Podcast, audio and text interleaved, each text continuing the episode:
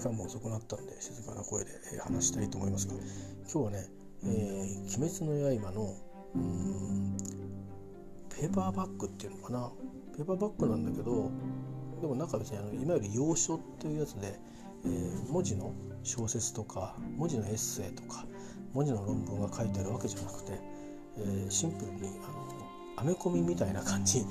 ー、なってる「鬼滅の刃」を、えー、買いましたっていう話です。えー、鬼滅の刃は、うん、今23巻まで日本では出てますよね。でこのペーパーバッグ自体はまだ完結してないようです。それは多分ペーパーバッグ借りたのが、えー、去年でしたっけうん僕も23巻は守ってますで開けてないですまだ僕が買ったのはね全巻は買ってないんですよ日本版では日本の漫画ではえっ、ー、とあの古町忍さんがうんまあ割とファンでそういう人多いと思うんですけどでその古町忍さんがその鬼に対峙していって、えー、戦って、えー、倒れていくっていうつながったストーリーが載ってるとこどこなんだって探してまあ、途中も乗ってたかもしれないですけどまあ15171819って買ったのかな？16だけ抜かしたのかな？なんかねそういう買い方をしてこれと、まあ、最終巻は買っとこうと思ってあったりなかったりするんでね本屋行くと。買った思うんですよ。で、まあ、映画見た後はまあ7巻8巻あたりも買っときたいかなと思ったりして、えーまあ、あの煉獄京次郎さんのねその映画のところで7890ぐらいまである789ぐらい前なんですかね分かんないですけど。で9から910ぐらいまでが多分遊郭編っていうのに相当するやつっぽいですね。でそこから先は今度はあの何ですかえっ、ー、と時藤無一郎さんとかの辺りがね炭治郎の一つ上ぐらいなうん人たちとかがまああの、ね、負傷を負いながらも、えー、こう鬼と対峙していくというような場面が出てきたり、えー、するというとこに入っていって私が持ってるところにつながっていくんだと思うんですね。それで私が持ってるのは19巻までですからそこから2122っていうのはあのー、まさに、えーまあ、炭治郎がね、あのー、そのまま最後を迎えるわけではないのでまあ紆余曲折あるわけですよね。でその中にあの私が知らないえー、まあ、上限の3のね赤座の物語があったりなくなったりそれからその、上限の1はどうだったかな。忘れてるあとはまあ鬼物寺無惨ですよね。これがあのやっつけられるところがあったりなかったりまあ、そういうのが残ってるんですけど。である時にですよあのなんか検索してて全然違う別に「鬼滅の刃」とは関係ない検索をしてる時に「鬼滅の刃英語」って出てきたんですね。なんかね Google とかだと勝手に候補出るじゃないですか。で自分が入れてない検索ワードもなんか勝手に検索出てきますよね。なんだろう「鬼滅の刃英語」ってって思って。あの海外でね映画がヒットしてるってのは聞いてましたけど。うんでそんなに強烈に誰がどうやって吹き替えしてんのかなとかあんまりも気にしなかったしスクリーンプレイ見たいなとかそんなこともあんまり思わなかったんですけど、たまたま変換されたんでそのままエンターしてみたんですよね。そしたら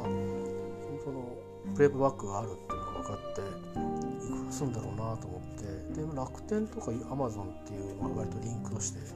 出てきてたりそういう記事があってエントリーが検索結果があったんで、まあ、アマゾン見てみたんですよ。そしたらまあ Kindle と、まあ、紙の本ですね。ペーパーパック、まあ、両方混ぜてで Kindle でもまあ普通の漫画の倍近い値段しててはあと思って。で、まあ、紙の本になると、えーまあ、1000まあね物によるんですよね。1200円とかのものもあれば1500円とかものもあったりして。でもまあ総じてお店で買うよりは安いみたいですね。なんかただまとめ買いしないと送料がね一個一個買ってると送料が何百も取られちゃうと。僕と同じようなことなんじゃないですか僕今本屋で買ったんですけど1冊1650円ですよ。約3倍ぐらいですよね。で元値がいくらかっていうと元値もね安くないんですよ。もともとこれ私今3巻手に取って喋ってるんですけどデーモンスレイヤーっていうんですよ、え「鬼滅の刃」ってあのカタカナの文字で下に書いてるから人々はあきっと日本語ではこう発音するんだなって思って読んでくれてると思うんですけどえっ、ー、とねアメリカ書いてあるやつですよ。今はどう実勢価格がいくらか分かりませんけどえっ、ー、と USA はね9.99ドル。だから99って何だろうね。なんかバットの計算上いいんですかね。都合が。でカナダの方はカナダドルで12.99でポンドで7.99なんですよ。であんまりちょっとドル相場あんまり得意じゃないんであれなんですけどポンドでいうと多分今140円とか30円後半とかか150円超えてるかぐらいで。なのでうんまあそう考えるとですよ。えーと、多分ね1200300円ぐらいなんですよ。多分いずれも価格帯が設定が。で日本で1650円で買えるってことはうん大量に仕入れてその送料みたいなものか通関手数料みたいなのが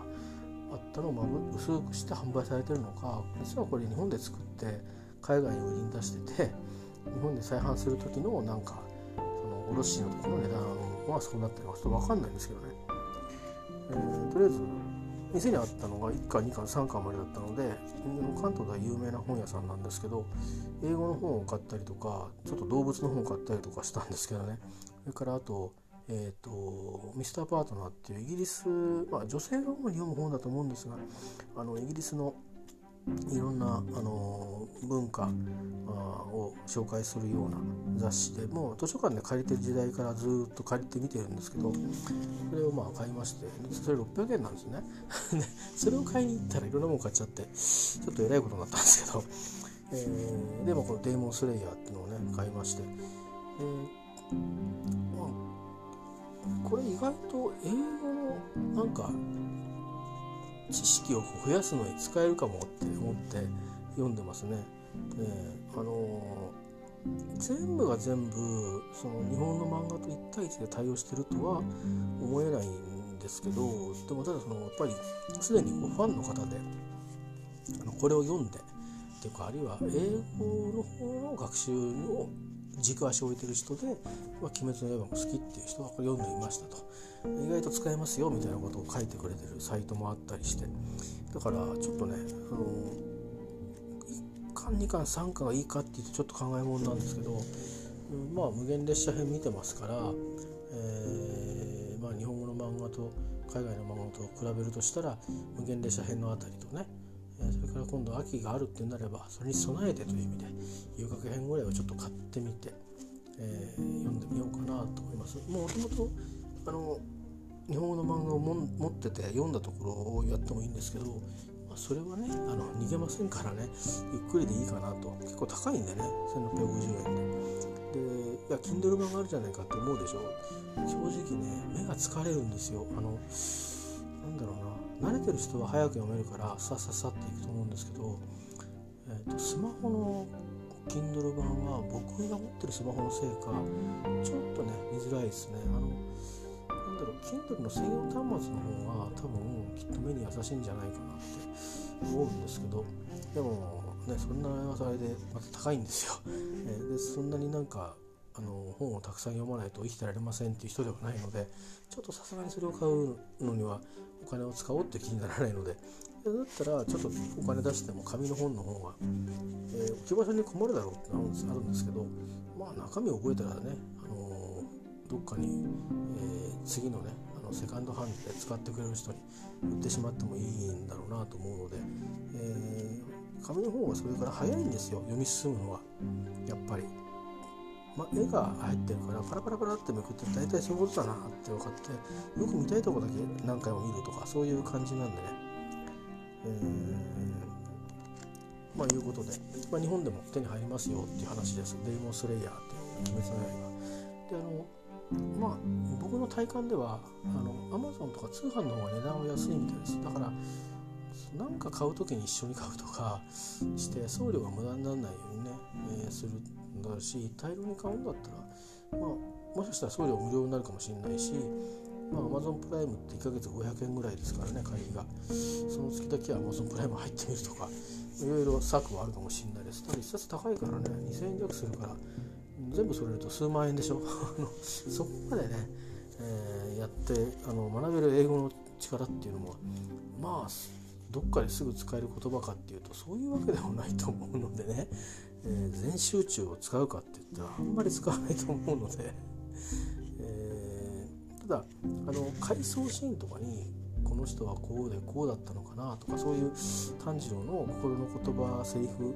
があの書かれていてそれがこう何て言うのかな。えっ、ー、と単なる、うん、あの短い文章じゃなくてちゃんとこう、まあ、関係代名詞なんかが使われていたりとか、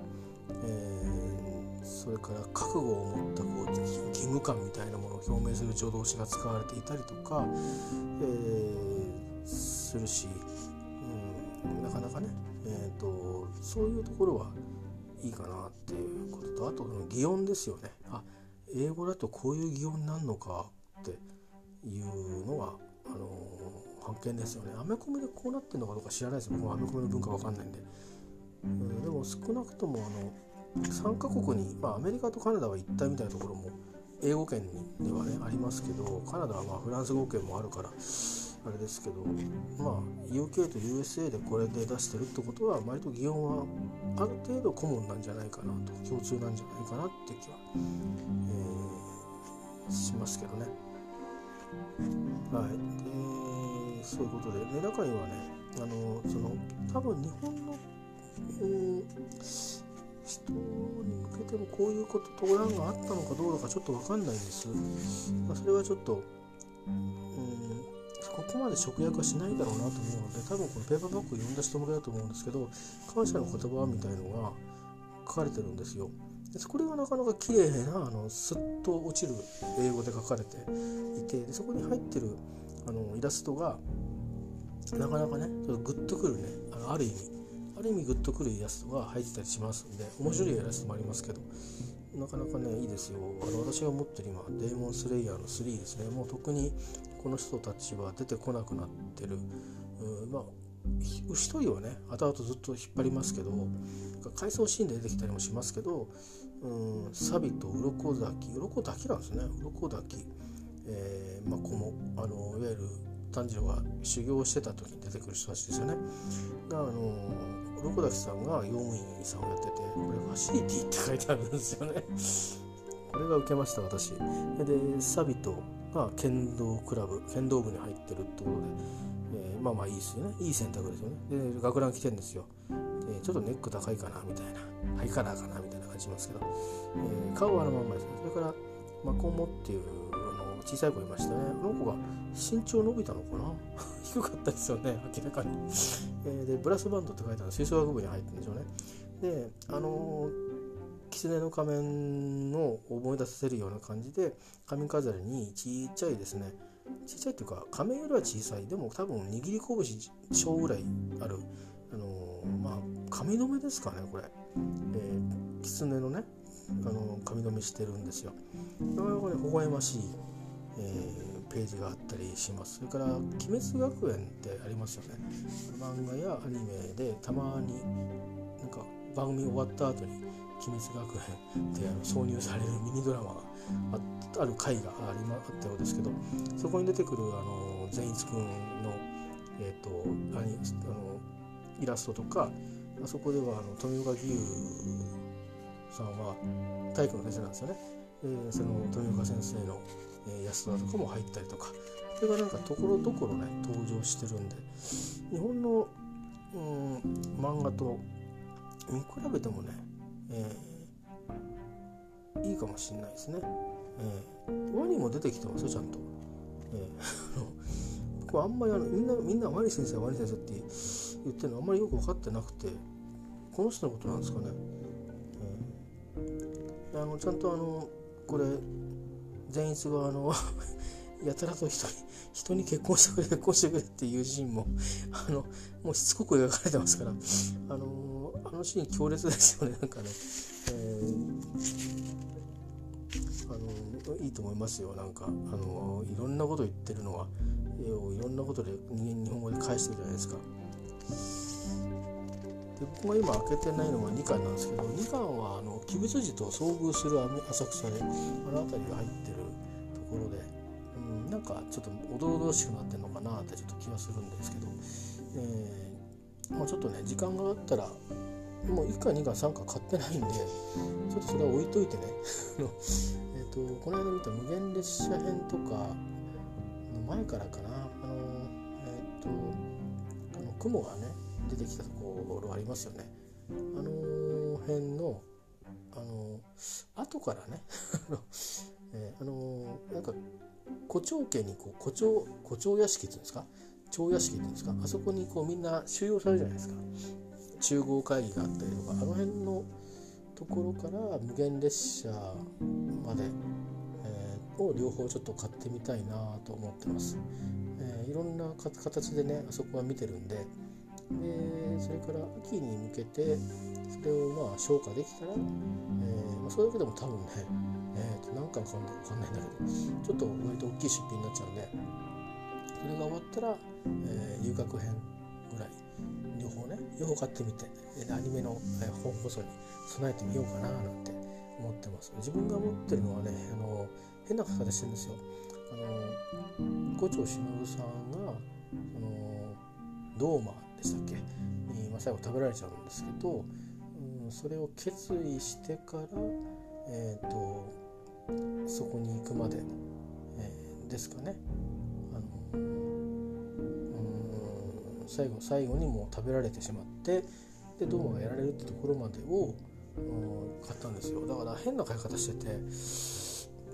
それはまあファンサイトでいろいろ調べて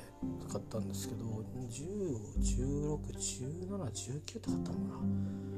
それに最終回23回買って23回は開けてないという状況にしてあります。だからまあ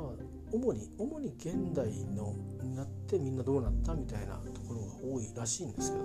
それはまだ開けてないです。でこのペーパーバッグですねデーモンスレイヤーっていうんですけど、えー、まだ23巻は出てないそうです。22巻まで行って止まってる、えー、なんで23巻は多分どうでしょうね去年出たから今まさにいろいろやられてるんじゃないですか。でまだ映画やってる最中なんで海外でね映画が終わってから出るのかもしれないですね。その辺また日本からもうすでに取り寄せて日本語好きな子たちは多少わかると思うんであの喋れないけど読めるっていうのはあるじゃないですか。僕らも英語はまあどんなにね会話が大事だって言ってもやっぱり英語読むところから入るでしょで漫画のレベルでよければあのまあなんか難しいことを確かに書いてありますよねあのだしそれをこう結構独特の世界に合わせてあの独特の用語で独特の文脈で語ってるから、加減の好きだ上限の好きだとか言ってで役がないで読んでるって相当すごいと思うんですよね。でそれ読む時のなんか絵を見てニュアンスで撮らなきゃいけないですよね。えー、まああの俗に言うパワハラ会議って言われる会がありますけどあの鬼物寺無惨はなぜかあのもう変身しちゃっててあのまあなんていうかなんか芸妓さんっていうかねなんなんだかなんかうんそういうような格好してて、まあ、あれは多分結果的には花魁なのかもしれないんですけどそういう格好をしてて、ね、あの加減の月をみんな加減の月や加減の鬼をいっぱい集めてなんか説教垂れてるっていうのが あって説教垂れるばかりがどんどん殺していくっていう、えー、まあみんなあの鬼物寺無惨の分身ですからあの、手のひらなんですよね。えー、でまあまあ、一人生き残った人が無限列車で乗って、まあ、あの映画に出た通りっていうことになってるわけなんですけど、えー、でまああれもう加減だ上限だって言ってもあそこのストーリー一通り鬼物寺無惨の言ったことを聞き取ってあそういうことかと。でなんか上下なんだなと。で上限だ加減だって言ってるのは、うん、まあ古くからの日本のそういうものだとかっていうところまで立ち入るかって言ったらそれいらないわけですよね。なんかこうランクが上かどうかっていう。だから直訳は、えっと、これ私があの言ってるのは受け売りなんですけど加減っていうのはねローランクうん、でうんらしいですよ。うん、で確かハイランクハイランクだったかもっと違う言い方なんか高いランクだみたいな上限の鬼はそういうふうに言われてて。でで十二気づきはねそのまんまだったみたいですけどね。うん。なんか12 12ムーンデーモンか12うんデーモンムーンか分かんないけどなんかそういうグループ名になってるみたいでしたけどね。まあまあそんなようなことで、えー、ちょっと高いんですけど本屋で買うと1600円ぐらいして僕は本屋で買ったんで3巻で Kindle が抵抗ない方は僕も Kindle を普通に買う時は抵抗ないんですけどとかちょっとこれだけ漫画で見たいなとか1巻だけとかっていう、うん、時は Kindle 買っちゃうんですけどね。でもこう前鬼滅の刃買ってきて5冊ぐらい買ってきてまあいつもだったらそんな漫画でも本でも何でも読むの遅いんですけどやっぱ紙の方は早いっすね。読むのが、えー、多分それって単行本もそうですよね。おそらく。ほんでまた読んでったら実感が嬉しいですよね。あ進んだ進んだみたいな。物語ここまで来たのかと。かあもう終わっちゃうのかとか。電子書籍の場合なかなかそれがあのもちろん今この辺とかあるんだけどないのとあと、まあ、正直目が疲れるっていうのと今最近僕のこれ個人の問題ですけどあの目が悪くなったので、えーと、眼鏡しなきゃ読めないんですよね。これまた眼鏡すると疲れるんですよ。あの強制的にもうもう僕の生身の目は、えーと、視力を合わせるところの能力が落ちてしまってるわけですよね。で落ちてしまってるから焦点がこう何て言うかずっと先になっちゃってたりするのをギュッとこう寄せてくるように、えーと、矯正をしてるわけなんですよね。だから疲れるんですよね。だからだけどだから早い方がいいのとあとまあやっぱりブルーライトなのかなんか分かんないんですけどとにかく小さい画面で見るにはまあ疲れるっていうのがありますよね。といって漫画読むためだけにパソコン立ち上げるのもなと思うし。で僕のパソコンはタッチパネルでもないからめくるっていう行為がうんねできないからカチッてやるとか、まあ、ページダウンとかするのかもしれないけど、まあ、その辺もねなんかちょっとポータブル性がやっぱりスマホとかのあるいはまあタブレットとかのは絶対にいいと思うんで。タブレットとかね持ってる方はいいかもしれないです。あの読みやすいかももちろんスマホで読まれてもそれから専用端末持ってる方は、えーね、私みたいな事情がなければ全然 Kindle でもいいと思います。今値段のことを考えると Kindle は1000円を割ってくるんで1冊、まあ、それでもね日本の価格よりかはもう倍近いぐらい高いですけどでもまあまあファンだからっていうこともあったりあるいはちょっと英語のまあ会話のねえっ、ー、と会話よりはちょっと難しい感じはあるんだけど、うん、英語で何て言ってんだろうっていう結構割と優し優しくっていうかあの難しくは訳してないみたいです。で僕も今普段こう読んでて本当にあのなんだろう中学校の英語で書かれてるんでつまりこういうシチュエーションではこういうふうに言うんだとかあのああいうああいう戦いをしてる時はこういうふうな言い方をするんだとか心の声はこういうふうに語るんだみたいなことが分かるのであのもしかしたらあのそういう意味で面白みがあるんじゃないかなと僕は少なくともそういう面白みで、えー、ちょっと続きをねあの続きを買うんじゃなくて 見て見たい回だけちょっと比較して見てみたいなと思ってるところです。えー、普通に買っちゃうとね、えー、まあ1200300円するしから安くてもね通販サイトで買っても本屋で見つけてでちょっと買うんだったらまあ1冊買うんだったらいいかもしれないですけど、まあ、うまくねあのそれぞれ興味がある方はそれぞれの、えー事情にね合わせて、まあ、どの買い方でも別にいいと思うので、えー、出会ってみて、えー、もらうのもいいんじゃないかなと思って今日はご紹介をしました。デーモンスレイヤー鬼滅の刃のペーパーバッグのご紹介でした。えー、そんな感じですね。あの昨日買ってきた本は、えー、と1年分の本なのでありますがトレーニングをにするのに使う本もあれば、えー、鑑賞するひたすら鑑賞するっていうだけの本もあればいろんなこう重箱の隅をつつくようにいろいろ読み物を読むっていう本もあればなのでまあうんしばらくね仕事を家でやるように、えー、来週からなって、えー、まあちょっと小難しいいろんなことからちょっと逃げておくようにするんですけどまああのプライベートの時間っていうのはうんそれなりにはあると思うのでちょっとこのところなんかくたびれやすくはなってるんですけどそういう時はうまく使ってね、あのまあ、先にちょっと先行投資しちゃったような感じですけど、えー、まあ自分も今一度ねちょっとこう英語力を上げていくっていうか戻取り戻していく取り戻し上げていくっていうことに、えー、使っていくのになんか楽しみながらじゃないと続かないんで、えー、あれですよペーパーバッグで老人の意味買ってきたりとかしてるんですよ。あの結局老人の意味もね日本語ではねうんなんか途中で終わってるんですよね、えー、なんかカジカジキかなんかを取りに行ったんだかなんだかそういうところで終わっちゃってるんでなんか中途半端なんですけど、えー、そんな感じでいくつか洋書も買ってきてますね、えー、あとはあの洋書なんだけどガイドブック的なカルチャーガイドみたいなあの沖縄を英語で言うとみたいな英語で紹介するとみたいな中中級レベルの英語で、えー、読めるようなものもあってまあ歌きとかねどうやって紹介してるかなと思って。昔あの私はあの八重山諸島の、えーと、盆の行事ですね。旧盆でやる行事、えー、であのアンガマっていうのがあるんですけど、えーと、そのアンガマについて英作文にしてあの英会話教師でしたねその当時は数年前ですけど発表したことがあるんですよ。その時に結構英作文するのに苦労してどうやって説明したらいいのかなって、そもそも自分が見聞した話であってその地元の風習に明るいわけじゃないからそのちょっとしたこの言葉の持ってる意味っていうのをちゃんと捉えてないと間違った役になっちゃいますよね、えー、だからうんストレートに言葉を訳せいいってもんじゃないので、